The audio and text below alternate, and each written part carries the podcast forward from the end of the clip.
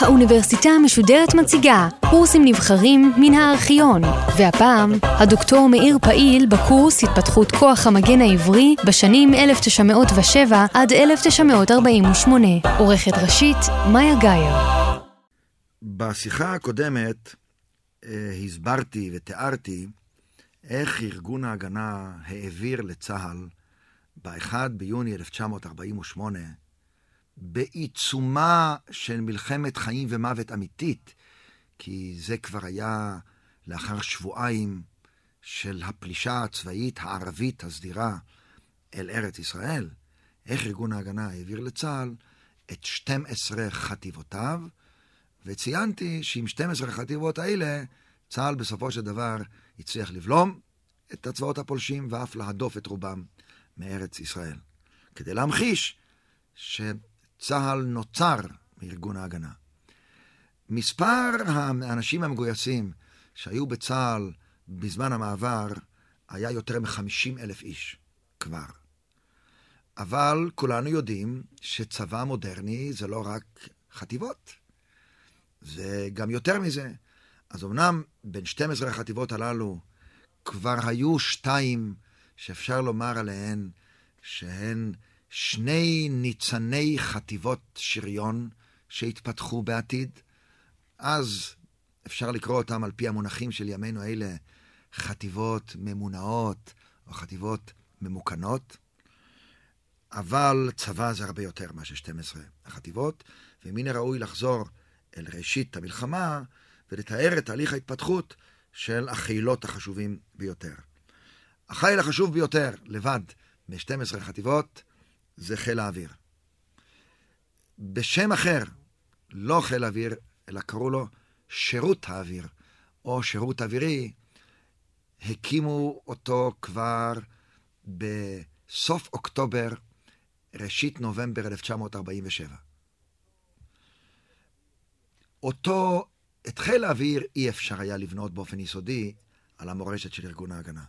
הייתה מורשת קטנה, של אה, כלוב התעופה, של חברת אווירון, ואולי הנכס החשוב ביותר זה מחלקת הטייסים של הפלמ"ח, וחברי ההגנה לא מעטים אשר שירתו בצבא הבריטי, בחיל האוויר המלכותי, בתפקידים שונים, אפילו חלקם טייסים.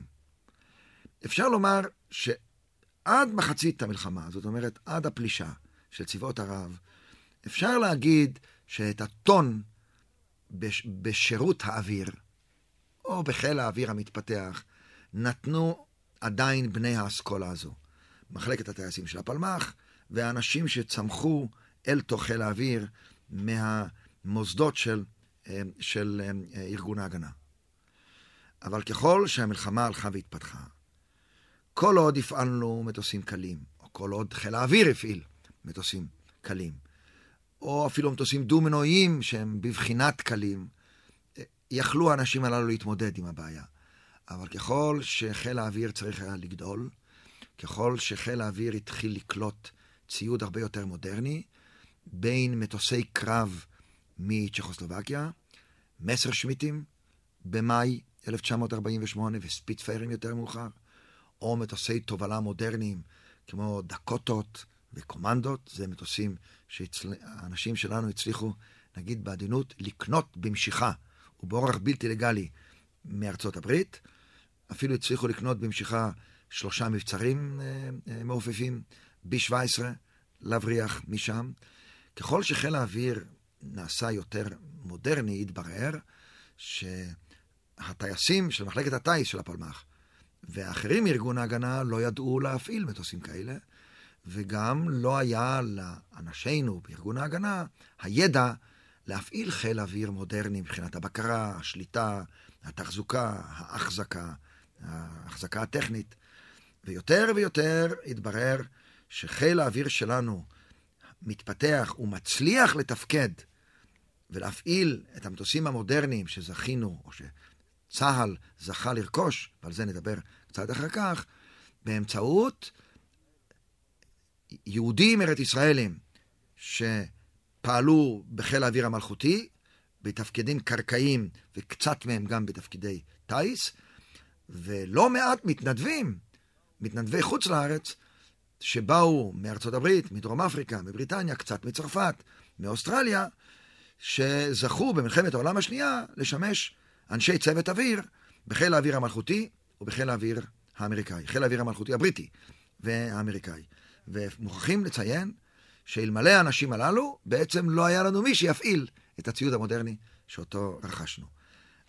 אבל השירות האווירי כבר קם בסוף 47.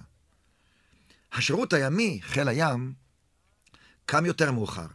רק במהלך מרץ 1948, ממש בתוך המלחמה. עכשיו, הכוונת, נגיד, אסכולת ארגון ההגנה והפלמ"ח הייתה שיקחו את הפלים, את הפלמ"ח הימי, שבו התרכזו כמעט כל הימאים העבריים בארץ ישראל. קרוב ל-500 בני אדם. להם גם היה ניסיון בכל מלאכת ההעפלה שהייתה קודם, ונדמה לי שגם זה היה הפתרון הנכון.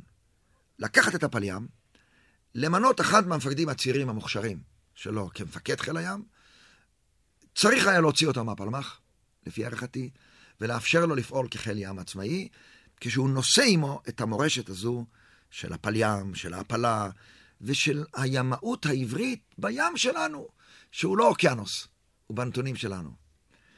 דוד בן גוריון לא נטה לעשות את זה. הוא לא הסכים בשום פנים, כמובן, שחיל הים יהיה בתוך הפלמ"ח, וזה באמת דרשו בהתחלה מפקדת הפלמ"ח ממנו, ובנושא הזה אני חושב שבן גוריון צדק. אבל הוא יכול היה להורות על הוצאת הפלים מהפלמ"ח והפעלתו כחיל ים נפרד, וזה היה מתבצע. הוא מינה מפקדים מטעם על חיל הים, ומשום מה לא שמח על אנשי הפלים עד תום, וכך קם חיל הים העברי הראשון בתקופ... בתקופה החדשה, במתכונת, נגיד, שלא נבעה באופן ישיר מהעוצמה שהייתה לו קודם. הרבה פלמ"חניקים היו מאוכזבים, ניסו לעזוב את הפלים וללכת ליחידות פלמ"ח שונות בארץ, להילחם ביבשה. היה משבר. חיל הים הוקם במשבר די גדול, וזה לקח אחר כך כמה שנים טובות עד שהוא נבנה בצורה יותר מסודרת. במקביל לכך, לאט לאט, באמצעות התגבורות שמגיעות מהגיוסים החדשים, ובאמצעות אנשי הגנה שהיו מגויסים מקודם ושירתו בצבא הבריטי, בעיקר בתפקידים שונים, התחילו לבנות את החילות השונים. ביינו את החילות המבצעיים, נגיד, את חיל ההנדסה, את חיל התותחנים, את חיל הקשר. כבר אמרתי שדווקא את חיל השריון בנו עם מעט ניסיון של הצבאות הזרים, כי פשוט בצבא הבריטי, חבר'ה שלה, שלנו, ישראלים, ארץ ישראלים לא שירתו, והשתמשו בקצת ניסיון של אה, לוחמים יהודיים ששירתו בצבא אה, הסובייטי, בשריון.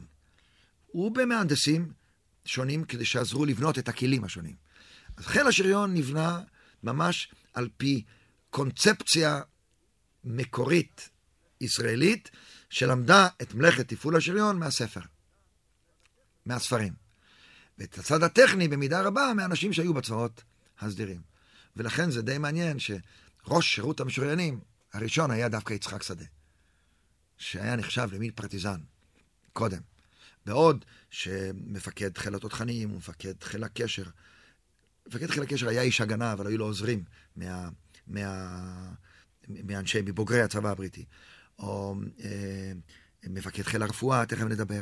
היו אנשים שחונכו בצבא אה, אה, הבריטי.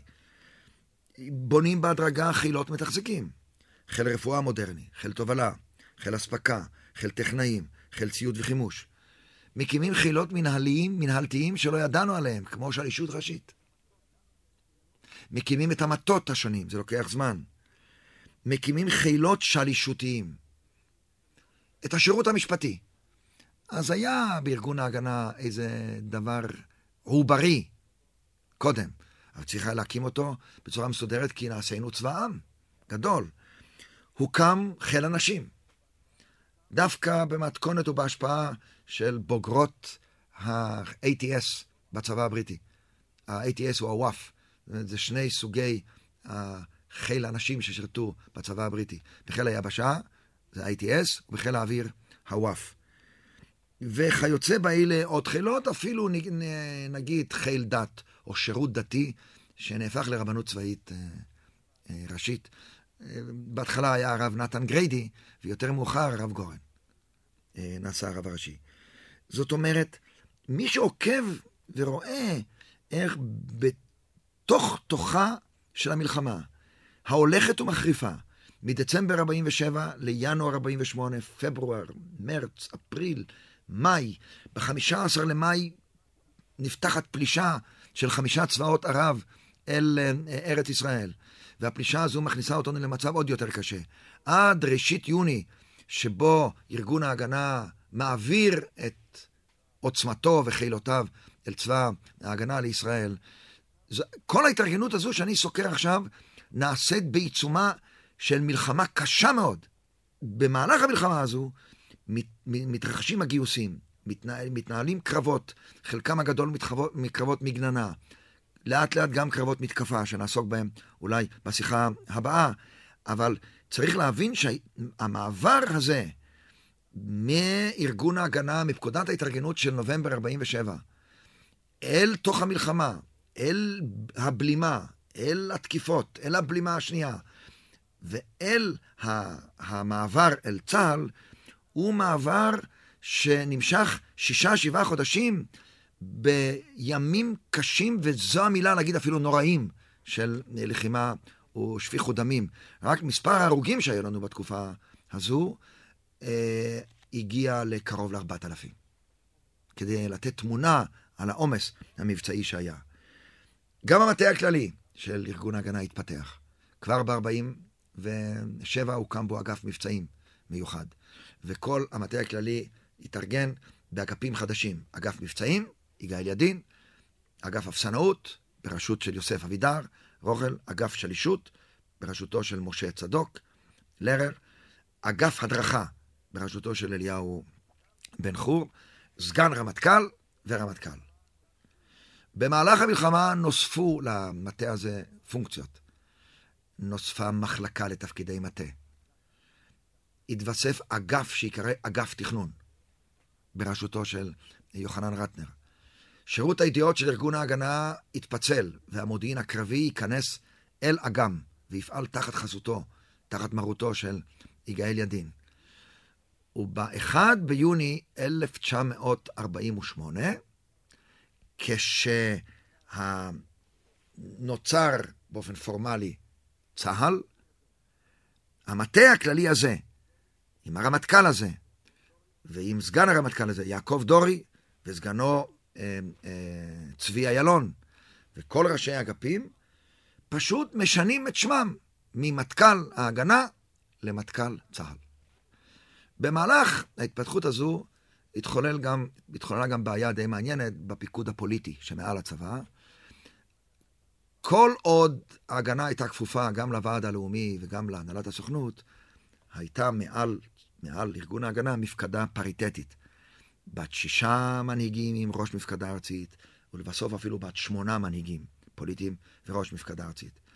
כשבן גוריון קיבל עליו את הסמכות, וככל שיותר ויותר התברר שאנחנו הולכים לקראת מדינה, טענתו הייתה, וזה מוצדק, שמאחר שהוא כבר בבחינת שר ביטחון, ומראשית אפריל, כשהקימו את מנהלת העם, הוא כבר באמת היה שר ביטחון, הוא כבר לא צריך את כל השמונה פלוס אחד המנהיגים הפוליטיים, והוא יכול לעבוד ישר עם המטה הכללי. ומבחינה ממסדית, אין ספק שהוא צדק, אלא כמו בכל עליה יש בה קוץ. והקוץ היה ראש המפקדה הארצית, ופה קרתה תופעה מעניינת מאוד, שאני מציין אותה רק בתור אפיזודה, שרק מעידה על קשיים העבר. מראשית מלחמת העצמאות, קרה שהרמטכ"ל יעקב דורי מצא את עצמו נתקף במחלה קרונית, ששבועות שלמים לא יכול היה אה, אה, לתפקד. וקרה שראש המפקדה הארצית, ישראל גלילי, שהיה ב, במעמד אישי פוליטי, כראש מפקדה ארצית, הוא לא איש צבא, מחמת אישיותו המיוחדת במינה. והניסיון הרב שלו בפיקוד העליון של ארגון ההגנה מ-1936. צריך לזכור שהאיש הזה נמצא במערכת במשך 12-13 שנים, וזכה להיות בשנה האחרונה ראש המפקדה הארצית שלה, מאחר שהוא איש נעים הליכות. הוא אקטיביסט נעים הליכות, ובעל ניסיון, ידע לעבוד עם אנשים, ידע לכלכל את עבודת המטה הכללי כך, שכל ראשי האגפים במטה הכללי, כולל סגן הרמטכ"ל, הפכו אותו דה פקטו, ל... אני אקרא לו רמטכ"ל בפועל, בבגדים אזרחיים. וכך קרה שבכל התקופה הזו, שהמלחמה מתנהלת בעיצומה, את ישיבות המטה הכללי יום-יום מנהל ישראל גלילי, ומי שעוקב אחרי הפקודות הוא רואה שהפקודות החשובות, גם האופרטיביות, גם הארגוניות, מוצעות או חתומות על ידי הלל, ישראל גלילי, או על ידי אחד מראשי האגפים, כשהוא חותם בשם הלל. התופעה הזו היא תופעה מעניינת, ואני מזכיר אותה מפני שבהיסטוריה הצבאית הכללית, אני לא מכיר מקרה דומה, שבה קברניטים של צבא, מפקדיו הבכירים של כוח צבאי, מכתירים מעליהם, בהתנדבות, אישיות אזרחית, ציבורית, שתנהל את העניינים בתפקיד של רמטכ"ל. וזה התנהל, הייתי אומר, די יעיל, אפשר להגיד סביר, אפשר להגיד גם טוב, בתנאי שזוכרים שאי אפשר לנהל שום דבר טוב עד תום. בעיני בן גוריון, ישראל גלילי נשאר אישיות פוליטית. והוא ניסה להצר את צעדיו, אבל מאחר שהוא לא מינה במקומו אישיות צבאית כרמטכ"ל, נקרא לזה, האנומליה הזו נמשכה ועברה מתוך ארגון ההגנה אל צה"ל. זאת אומרת, כשהמטה הכללי עבר מן ההגנה לצה"ל, הוא עבר עם רמטכ"ל שהיה חולה, ועם ראש מפקדה ארצית, אישיות ציבורית אזרחית, ישראל גלילי, שהוא בעצם רמטכ"ל בפועל, והמלחמה מתנהלת לגמרי באורח סדיר וסביר. זה צריך לזכור. מן הראוי לזכור שלו היו שואלים את, ה... את הציונים, את היהודים בארץ ישראל, הם היו אומרים, אנחנו מקבלים את החלטת החלוקה של הכ"ט בנובמבר, ואם הערבים מסכימים לה, אין בעיות. זה לא אידיאל שלנו, זו תוכנית חלוקה שחרגה לרעה מתקוותינו, אבל אנחנו משלימים איתה, אפילו עם רעיון ירושלים הבינלאומית. אבל מאחר שהצד הערבי פסל אותה בכל מכל, הכריז מראש שהוא יצא למלחמה, ואכן יצא למלחמה, אנחנו, זאת אומרת, היישוב היהודי בארץ ישראל, מצא את עצמו נתון במלחמה שהיוזמה בה נמצאה בידי הצד הערבי. זאת אומרת, בחודשים הראשונים של מלחמת העצמאות, ינואר 47, פברואר, מרץ, אפריל 48, ארבעה חודשים תמימים. היישוב היהודי בארץ וארגון ההגנה הנושא בנטל העיקרי והבלעדי של הביטחון והמלחמה נמצא בתהליך היסטורי של מגננה ושל בלימה. וכשהיוזמה ההתקפית נמצאת בידי מה שאנחנו קראנו כנופיות ערביות, או כוחות צבאיים התקפיים ערביים שתקפו אותנו עדיין בשיטות גרילה, כשהבריטים שולטים בארץ. עכשיו, הבריטים ניהלו מדיניות די מעניינת בפני עצמה, והם הודיעו שהם יעזבו, הם החליטו מהר מאוד שהם אה, יפנו את הארץ מבחינה פוליטית לקראת החמישה עשר במאי, אם כי את כוחותיהם רק הודיעו, הם יפנו עד האחד באוגוסט, אבל הם השתדלו להתערב מה שפחות. והשתדלו להוציא את עצמם מפה מה שיותר נקיים, עם מינימום של אבדות. ומבחינה זו הם הצליחו, וזוהי הסיבה לאי התערבותם. כמובן שהמנהיגים שלנו והאחרים באו אליהם בטענות, אתם השולטים פה, אתם האחראים לסדר, אבל אני בינתיים מסביר את ההתנהגות הצבאית שלהם. על אף חרדתנו המוקדמת אי אפשר להאשים את הבריטים, האשמה רצינית של הפליית הצד היהודי לטובת הערבי. זה יהיה משגה היסטורי. כמובן שוודאי לא ההפך. הם השתדלו לצאת מפה בצורה הכי מסודרת ובצורה הכי יבשה אה, מבלי להיפגע. וכך קרה שמאחר שחלקים גדולים של הארץ היו מאוכלסים בערבים, מאחר שהערבים הפעילו עשרות אם לא מאות של כנופיות. ומאחר שמסוף ינואר 48' התחילו לחדור ארצה יחידות יותר מאורגנות של צבא ההצלה של הליגה הערבית, שאורגן בקטנה ליד דמשק, והחדיר ארצה עד אפריל 1948 כארבעת אלפים לוחמים, מאורגנים בארבעה אה, גדודים, שניים לגליל ושניים, היינו אומרים היום, לארץ השומרון, פלוס יחידות קטנות שחדרו לכל מיני מקומות. אנחנו נמצאנו במגננה מאוד לא סימפטית, והערבים תקפו כל יעד יהודי נייח ונייד. כל דבר היה כשר. יישוב, באר, עובדים בשדה, שכונה, עיר, כביש, גשר, תחבורה, לא משנה איזה. את כל, נקרא לזה, יעד יהודי בארץ ישראל, הייתה מטרה כשרה. בעיניהם. נוראה בעינינו, אבל כשרה בעיניהם. הם תקפו יישובים, הם תקפו שיירות, הם תקפו בארות, הם תקפו צינורות מים, הם פוצצו קווי חשמל. הם לא הצליחו עד נפילת כפר עציון. זאת אומרת, במשך המחצית הראשונה של המלחמה, הם לא הצליחו לכבוש אף נקודת יישוב יהודית. לא קיבוץ, לא מושב, לא מושבה, לא שכונה, על אף שהם ניסו לתקוף. ללא צל של ספק. פה יש להם כישלון מוחץ. במקביל למתקפות השונות שלהם, התחילו כבר מאמצע דצמבר, אפילו קצת קודם, יחידות של ארגון ההגנה לתקוף נגד, לעשות פשיטות. השתדלו מאוד לעשות פשיטות מאוד סלקטיביות. במגמה לא לעשות שטויות ולא לפגוע באוכלוסייה ערבית שלכאורה לא מעורבת בלחימה, בתקווה לא לגרום להסלמה ולהתפשטות של הלחימה אל מעבר למה שקיוו שלא אה, אה, תפרוץ. יש פשיטות של הראל ושל גולני ושל גבעתי ושל הגדוד הראשון של הפלמ"ח ושל חטיבות הנגב, ופשיטות די רבות. רובן פשיטות תכליתיות, לתפוס אשמים או מטרות אה, קונקרטיות. פה ושם כבר גם פשיטות שנגיד לא נהנינו מהן במיוחד. בנושא אחד הערבים הצליחו לתפוס אותנו בד הצוואר. ומי שעוקב אחרי המלחמה יכול לראות שמסוף פברואר ולקראת אמצע סוף מרץ, הם הצליחו לפגוע ולשתק את נקודת התורפה העיקרית של היישוב היהודי בארץ ישראל. ונקודת התורפה העיקרית הייתה דרכי התחבורה.